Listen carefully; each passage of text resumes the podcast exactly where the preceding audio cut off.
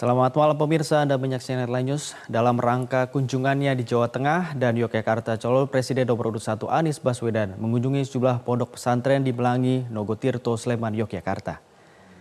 Salah satu pondok pesantren yang Anies kunjungi di Melangi adalah Pondok Pesantren Al Falahiyah. Dalam kunjungannya ini, Anies bersilaturahmi dengan pengasuh pondok pesantren sekaligus menyampaikan permintaan maafnya karena tidak bisa menghadiri haul ke-27 Kiai Haji Zamrudin yang merupakan pendiri Ponpes Al-Falahiyah.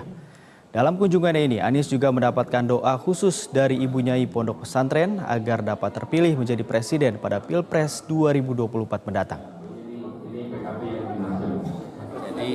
Alhamdulillah kami bersyukur bisa kembali ke Pelangi. Nah, nanti malam ada kegiatan call, kami hadir lebih awal karena malam nanti tidak bisa hadir langsung. Tadi menemui Gus Fahmi, Rifki, dan Kiai untuk hadir menyambung silaturahmi dan menyampaikan permohonan maaf tidak bisa hadir langsung. Mohon titip salam kepada semua uh, jamaah hadirin di acara call nanti malam.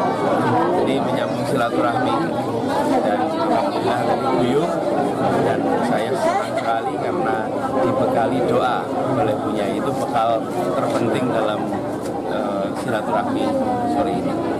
Jelajahi cara baru mendapatkan informasi. Download Metro TV Extend sekarang.